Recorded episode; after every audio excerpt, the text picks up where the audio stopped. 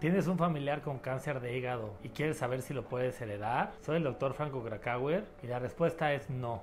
El cáncer de hígado no se hereda, pero si tienes disminución de peso, ictericia, que es coloración amarilla, sensación de líquido en el abdomen, mucho dolor y anorexia, puede ser que esa persona tenga cáncer en el hígado y es necesario que acuda con un oncólogo.